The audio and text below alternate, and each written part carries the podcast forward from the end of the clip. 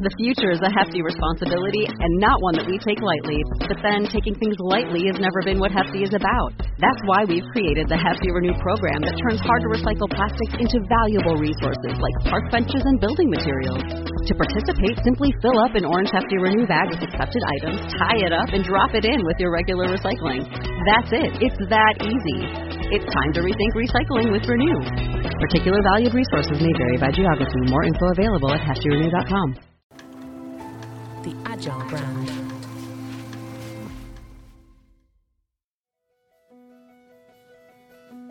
Welcome to season six of the Agile brand, where we discuss marketing technology and customer experience trends, insights, and ideas with enterprise and technology platform leaders. We focus on the people, processes, data, and platforms that make brands successful, scalable, customer focused, and sustainable. This is what makes an Agile brand. I'm your host, Greg Kihlstrom, advising Fortune 1000 brands on Martech, marketing operations, and CX, best selling author and speaker. The Agile Brand Podcast is brought to you by TEKsystems, an industry leader in full stack technology services, talent services, and real world application. For more information, go to teksystems.com. Before we get started, I wanted to let you know that my latest book, Priority is Action Seven Principles for Better Strategies, Decisions, and Outcomes, is now available. In it, I give ideas and insights for leaders and teams that need to make meaningful progress on their priorities. After all, our priorities are what we do, not what we say we'd like to do. You can find Priority is Action on Amazon or learn more on my website, gregkihlstrom.com. Now let's get on to the show. Eagle Eye have recently released their retail marketing guide, Omnichannel Retail How to Build Winning Stores in a Digital World. And in it, there are a number of insights about the state of retail marketing. Today, we're going to talk about a few of the insights in the report, including how contextual personalization and an omni-channel approach are becoming more important in the physical and digital retail environments. To help me discuss this topic, I'd like to welcome Sarah Jarvis, Director of Communications and Propositions at Eagle Eye Solutions. Sarah, welcome to the show. Thank you very much, Greg. It's great to be here. Yeah, looking forward to talking about this with you. Um, why don't we get started with you giving a little background on yourself, as well as a little bit about what Eagle Eye does? Cool. So I have been at Eagle Eye for the last five and a bit years. Um, we are a software as a service technology company who provides a platform predominantly for enterprise retailers and grocers um, to run kind of next generation loyalty programs, personalized promotion schemes, and any other kind of customer engagement tactics that they wish prior to joining Eagle Eye, I'd worked for about 10 years in the loyalty marketing industry. So, doing lots of work with analysts on how to use customer data to drive kind of customer centric strategy. Um, again, predominantly for kind of big grocers and retailers all over the world. So, I've been talking about loyalty for a long time now. Nice, nice, great. Well, yeah. So as as I mentioned at the top of the show, we're going to be talking about several of the insights in the the report, uh, the omnichannel retail, how to build winning stores in a digital world report. I'd like to start with something that I work with a lot, and that's personalization. And more specifically, how contextual personalization will be the next transformation in marketing, not just online, but in physical spaces too. How does this contextual personalization work in the physical world? And can you give an example? Yeah, so in the uh, it's a book actually, not a report. So it gave me many oh. more more wrinkles to write than a report might have done. Um, so it's the second edition of a book that Tim Mason, our CEO, had had written in 2018, and we were talking about it probably this time last year, and started to think that so much in the world has changed in that short period that it probably deserved a rewrite. So we published the the second edition last month and one of the big kind of new topics that we talk about in the book um, this time around, which wasn't in the first edition, was this whole concept of kind of contextual personalization. You know, I've been working with retailers for, like I said, about 15 years in this space, and we've been talking about personalization for that whole time. But actually, until relatively recently, that didn't really mean genuine kind of one to one relationships and marketing. And actually, we're starting to see more and more that actually becoming the reality. But what we see, Tim and I see, as the kind of gap that still exists is this um, inability to market to individuals based on the context that they're in. So in the book, we talk about the three C's you need to um, you need to have to do contextual personalization. So one, you need to understand customers, who they are and what they want.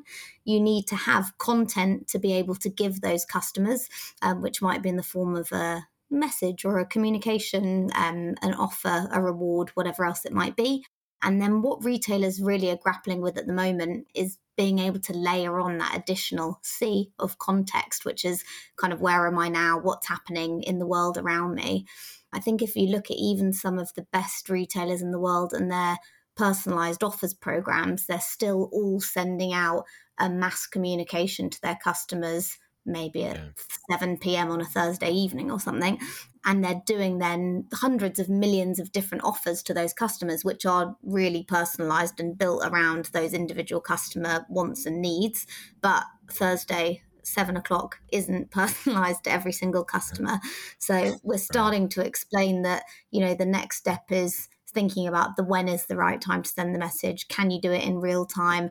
Can you do it based on location? Um, which is all of the things that pure play e commerce providers can and are doing. But it's a real gap when you're looking at kind of physical store operators and the, they need to start thinking about this kind of real time ability to market in the moment. Yeah, yeah.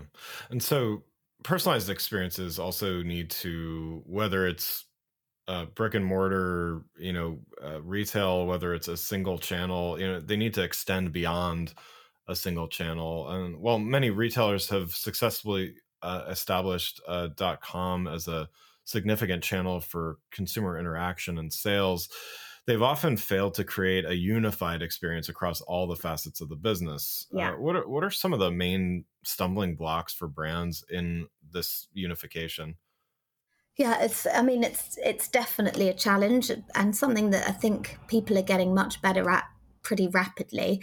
Um, I think there's probably two major issues. One is kind of the consolidation of customer data across all touch points and channels. Um, you know, customers are like device agnostic; they don't really care how they shop with you, and they can choose many different devices to shop with you on a single shopping occasion as long as they get the product that they want at the end of it, they don't really mind how they're they're getting there. And retailers need to better understand and kind of meet that desire. So you're offering that consistent experience across all channels, but they need to be able to capture that individual customer data along every single path to purchase and be able to use that to then drive more of the behavior they seek and to to start to understand what that individual wants from the business and, and to meet those needs. So, kind of consolidating the customer data and getting it into a place where you can take action off the back of it, I think, is one one stumbling block. The other areas, probably in in that action part, is actually how you get in front of the customer at the right time at the right moment similar to what we were just talking about on marketing in the moment but how you present yourself in a unified front if you're unable to stitch together that whole customer journey and make sure you're able to put yourself in front of the customer wherever and whenever they are. Um, those are quite difficult technological um, challenges, but ones that businesses are looking to solve and are doing quite a good job of it, I think, in the face of increasing competition, especially against just the pure play e commerce players. Yeah, yeah. And given that, though, you know, it having, I work with a lot of large brands and and know how the you know everything from internal silos to you know uh, channel siloed platforms and and all sorts of other things can kind of stand yeah. in the way you know one thing i often recommend is step by step or you know making incremental progress channel by channel even if if doing you know going full omni channel on day one obviously is is is going to be a, a bit of a, a, a step there. So you know, what what are some ways that you've seen that brands can take some you know first or maybe next steps towards you know some incremental progress here and becoming omni-channel yeah, definitely. I think in the book we talk a lot about this concept of will outweighs skill. It's nothing mm. that um, nothing that anyone's incapable of doing. You just have to relentlessly focus on, like you say, sometimes just one thing um, to try and get progress. I think what we would argue is that you've got to start with the customer, um, which normally means starting with the customer data and figuring out even if there's just one use case that you know that based on what you can see in the data, you can solve for a specific customer pain point, and then you just relentlessly pursue that that use case. For the book, we interviewed um, a guy called Matt McClellan, who is running all of the kind of loyalty and personalization initiatives for ASDA um, in the UK, who are a big grocer who just launched their first ever loyalty program. Um, they've just had their first birthday, actually, of the loyalty scheme. Um, so they're relatively new to to this space and he talks really compellingly about just using the data to be as helpful and relevant as you could possibly be. And that might be in small ways or in big ways, um, but trying to kind of keep that as your overriding objective um, is what they're trying to do. And it's helped them deliver some really nice, relatively simple use cases that are all about just trying to give the customer extra value at a time when the customer is desperately seeking value um, with kind of ongoing inflation and cost of living crisis, etc., cetera, et cetera. And they're using that as kind of the objective um, that they're going after and searching in the data for anything that they can see that's going to help solve um, specific pain points for their own customers. Yeah, yeah, I love that. Love love the the data driven uh, aspect of that too. Before we continue, I'd like to introduce you to a sponsor of the show, Partner Hero. Customer service outsourcing has long been available mainly to large enterprise businesses with long term contracts and onerous procurement processes. Partner Hero is challenging business as usual and bringing the benefits of outsourcing to small and medium businesses as well as startups. With short, flexible contracts and fast ramp up times, Partner Hero is making customer support outsourcing a viable option for small and medium businesses and startups. It's perfect for companies with seasonality expecting a temporary spike in volume or that simply need to scale up. And their focus on quality means your customers will get an experience that feels like it comes from your team. If you're ready to bring in outside customer support help for your company that feels like it's part of your existing team, check out Partner Hero. Head on over to partnerhero.com slash agile, that's partnerhero.com slash A-G-I-L-E, to book a free consultation with their solutions team. Mention you heard about Partner Hero from the Agile brand and they'll waive the setup fee. Before we get back to the show, I just wanted to remind you to hit the follow or subscribe button on your app to make sure you get notified when new episodes of this show are available. Now let's get back to the show. You know, so we talked a bit about multi-channel eventually turning to omni-channel. The other thing I wanted to talk about from from the book is um, this idea of hybridization of physical as with you know brick and mortar retail hybrid hybridization with digital technology. So you know digitally augmenting physical storefronts things like that. What is this? It sounds cool and i've seen i've seen some of it and and certainly um, i think there's a lot of opportunity here. You know what what exactly does this mean in practice? And and you know what what are some of the opportunities from your perspective? I think um, there's a whole new chapter in the book where we talk about this concept of a mobile makeover. Um, and i think i think this is kind of where you're where you're getting at with this kind of bridging the gap between the physical and the digital.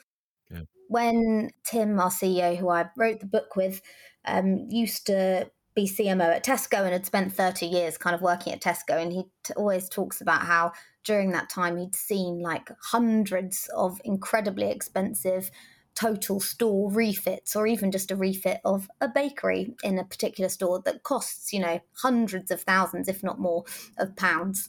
And he's saying, you know, you don't necessarily need to do that all the time anymore. Obviously, your stores still need to be nice, but actually, there is so much value you can give to an individual customer through the interface of their mobile whilst they're shopping that is going to cost you significantly less. And you need to address the project of kind of achieving this mobile makeover in the same way that you might do a physical store makeover we talk about the value of getting a connection um, to a customer in general, but specifically a mobile connection to them whilst they're shopping, and talk about this objective that businesses today should be kind of desperately trying to make shopping a phone in the hand activity rather than a phone in the pocket activity. We said this to a to a customer not that long ago and they said well of course that's ridiculous no one shops with their phone in the hand and we said well a some people do and b actually you know 10 years ago if you'd have been told that you would watch tv with your phone in your hand or go to the movies and right. half the audience would have their phone in their hand you might not have believed them and actually people do a lot stranger things with their phone in the hand rather than uh, right. rather than shopping so i think it's it's again it's this kind of will not skill point it will happen and it probably can happen, but you have to find the the energy to put behind it and actually develop the value proposition for the customer behind it so that it makes it worthwhile that they know good stuff's going to happen to them if they get their phone out in the physical store one of the examples I often talk about we um, there's quite a big market for um, using your own mobile device to scan as you shop in a grocery store in the UK. Yeah. It's quite advanced here, and I'd never really thought that it was something I needed to do until a couple of years ago I had a baby and you've got a trolley with you at all times and suddenly yeah. you're like oh my god I, I can't carry a, a, a, basket at the same time as push this child around. So you you sign up to the program and now I'm like a convert to to walking around the store. I scan all my own products. I'm like cheaper for the for the retailers to serve as a result of it and i have a better experience every single time because i can get in and out more quickly etc etc so there's not a silver bullet to this whole getting the digital connection but there's kind of retailers need to think about this mosaic probably of digital connection points that they can create for individual groups of customers and start to get more of those people connected so that you can then start to use that digital device in the physical store to present kind of the personalized value proposition to your customers. So rather than always worrying just about what's on your gondola end and what mm. media you've got on the entrance to the store, you can start to personalize that to the customers who are walking around your store and put the right messages in front of them because um, they're filtering out everything that's not relevant to them that you've spent money on on point of sale etc in the store anyway so that's kind of the the journey that we think businesses need to take, and people are starting to take. Yeah, I mean, you know, I, I think in the examples that you shared there, there's there's two different things, which I think speaks to your point about it being there. There's a lot of diverse potential uses. I mean, you know, you're in your own personal experience, you mentioned something very practical, which you know once once you do something and once technology enables you to do something a lot easier better you're probably going to keep doing that. There's no yeah. reason to go back to something that's more difficult and less convenient, right? Um, yeah. And then, so it's not always. I think a lot of marketers think about it as okay, well, we always have to create some more like engagement and entertainment value or something almost to to the digital aspect. But sometimes it's yeah. just man, people have a problem they need to solve, or they're just trying to get through the day and can we make their lives easier and so it's it's yeah, exactly. it's not one or the other it's it's all of the above right yeah absolutely we talk about the this whole give to get concept and you've got to give someone something to so that they, you've got to ask the customer to give you something, e.g., the digital connection, in order that they get something back of value to them at the end of the day. And to some customers, value might be, you know, the chance to play a game and win a prize, but to someone else, it might just be getting out of the store more quickly and not having to queue at a checkout, etc., etc. So there are so many different things. I think that's that's part of the challenge that there are so many ways businesses can go, but you've just got to find the ones that are going to work for you and not kind of just think about what the competition's doing, but think what works for you. I think um, Nike is a great example. If you look at what they're doing in a lot of their physical stores, how they're getting customers to engage with the app, how they're using that to deliver better customer service. So I scan a pair of shoes that I want to try on rather than have to look around and figure out who might be able to help me, etc. You know, they're trying to solve these small little challenges, but that make a massive difference to a, a broad base of the customers when they're when they're shopping in the store, and it just works. So the kind of execution of those use cases is is everything. Yeah, absolutely. So the last topic I wanted to talk about today is, from from the book is that loyalty isn't dead, um, contrary to to some uh, some what some people are saying, perhaps. But you know, current economic factors and shifts in consumer purchase behaviors have created a virtuous circle. uh, loyalty programs are thriving more than ever and can help retailers boost sales in today's competitive environment. So, the fact that this needs to be stated means that, as I briefly inferred, that there are many out there that seem to be pointing to an end or at least a decline in customer loyalty. What are some of these skeptics getting wrong? I think it's uh, it's in the book actually because it's one of the questions Tim gets asked most often because he was um, instrumental in launching Tesco Clubcard back in like 94, 1995, people always say, oh, but is loyalty dead? Um, I think, you know, maybe in part to wind him up. right, right.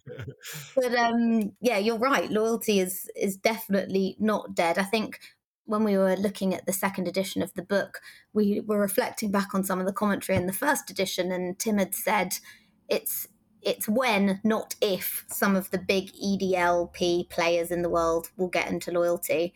And you know, since since that book was written, you've had Lidl, hardcore discounter, launch their own loyalty program.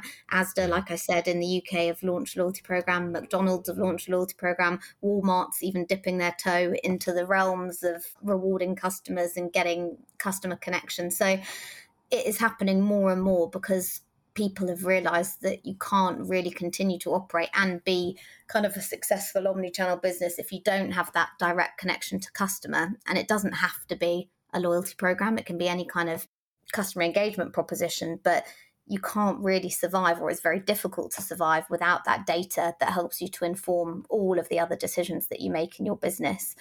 I think kind of on top of that you've got the cost of living crisis that we touched on already i think loyalty becomes like this lifeline to a lot of customers that is their kind of core way to save those additional pounds or dollars when they're shopping and by engaging with these types of schemes when they're having kind of a, a crisis in the financial space. And then you've got on top of that the impact of COVID over the last few years, which has kind of spawned off the launch of this world of retail media, um, which again is a, a lifeline to retailers to help them drive profitable growth at the moment through personalization of ads and other content both on and off their own sites. So you've got all of these factors coming together. And actually as you say I, I, would i would guess that loyalty penetration in most developed markets um, where there's been loyalty for a while is probably higher now than it has ever been. Um, customers are more engaged and know that the value of kind of personalization that it can deliver to them when they're trying to save at the shelf every week. So yeah, we would argue you can't really not afford to do it. We talk about um, the concept that personalization is the most economical way to drive the behavior you seek. So as a retailer, the ability to start to tailor your marketing investment to an individual customer um, rather than provide mass heavy discounts across your whole customer base becomes a bit of a no brainer. And um, so it's then just how you want to capture that data and how you make sure you're managing it most effectively within the business. But yeah, loyalty is alive and well.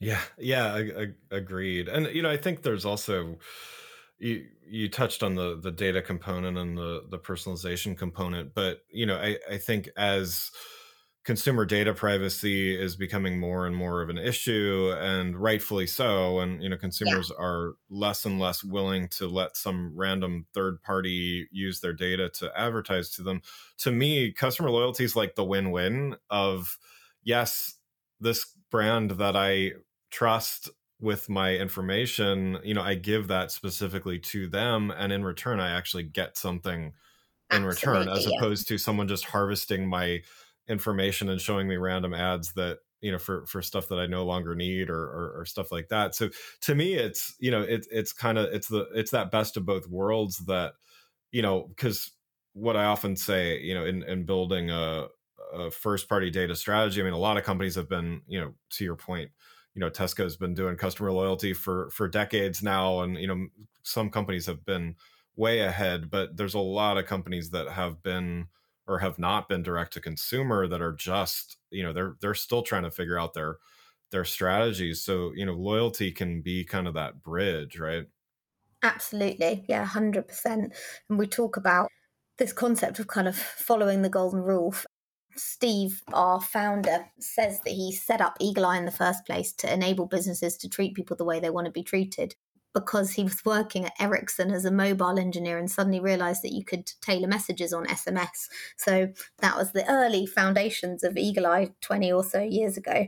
Nice. But that kind of concept is totally at the heart of personalization. Like that's what the the core reason why you would set up a loyalty program is to capture the data so that you can use that to treat people the way they want to be treated, which is why I mentioned um, what Matt McClellan had said earlier, which is just, you know, they've got this real steadfast focus on using the data to be as helpful and relevant as possible. And within grocery, those businesses are lucky that they've got enough information and they serve enough different needs for different customers that they can actually execute on that strategy so yeah, it's it's exciting times, and I think there's there's lots of innovation happening in the loyalty space at the moment, and more engagement from customers, which is driving more focus um, from the big businesses. So yeah, it's exciting times. Definitely, definitely not dead.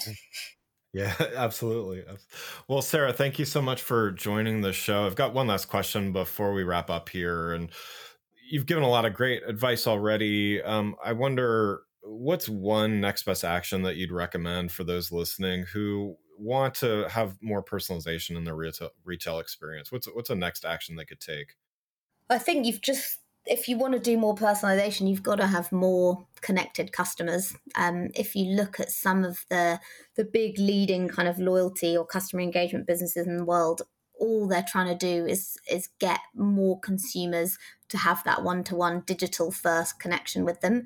Um, so if you look particularly in the uk at the launch of kind of like member pricing initiatives it's all about driving up that engagement rate making sure consumers are swiping and identifying with every single transaction they make to make that data asset so much richer which then enables the ai and analytics um, parts of the business generate the personalized offers and content that is going to go out to those individual customers. So, what I would say is, you know, find the most compelling reasons why a customer would want to build that one to one connection with you and go and get it. yeah, absolutely. Love it. Well, again, I'd like to thank Sarah Jarvis, Director of Communications and Propositions at Eagle Eye Solutions, for joining the show. You can learn more about Sarah and Eagle Eye Solutions and get a link to the book, Omnichannel Retail how to Build Winning Stores in a Digital World by following the links in the show notes. Thanks again for listening to the Agile Brand, brought to you by TEKsystems. If you enjoyed the show, please take a minute to subscribe and leave us a rating so that others can find the show more easily. You can access more episodes of the show at www.gregkihlstrom.com. That's G R E G K I H L S T R O M.com. While you're there, check out my series of best selling Agile brand guides covering a wide variety of marketing technology topics, or you can search for Greg Kihlstrom on Amazon. The Agile brand is produced by Missing Link, a Latina owned, strategy driven, creatively fueled production co op. From ideation to creation, they craft human connections through intelligent, engaging, and informative content. Until next time, stay agile. The Agile brand.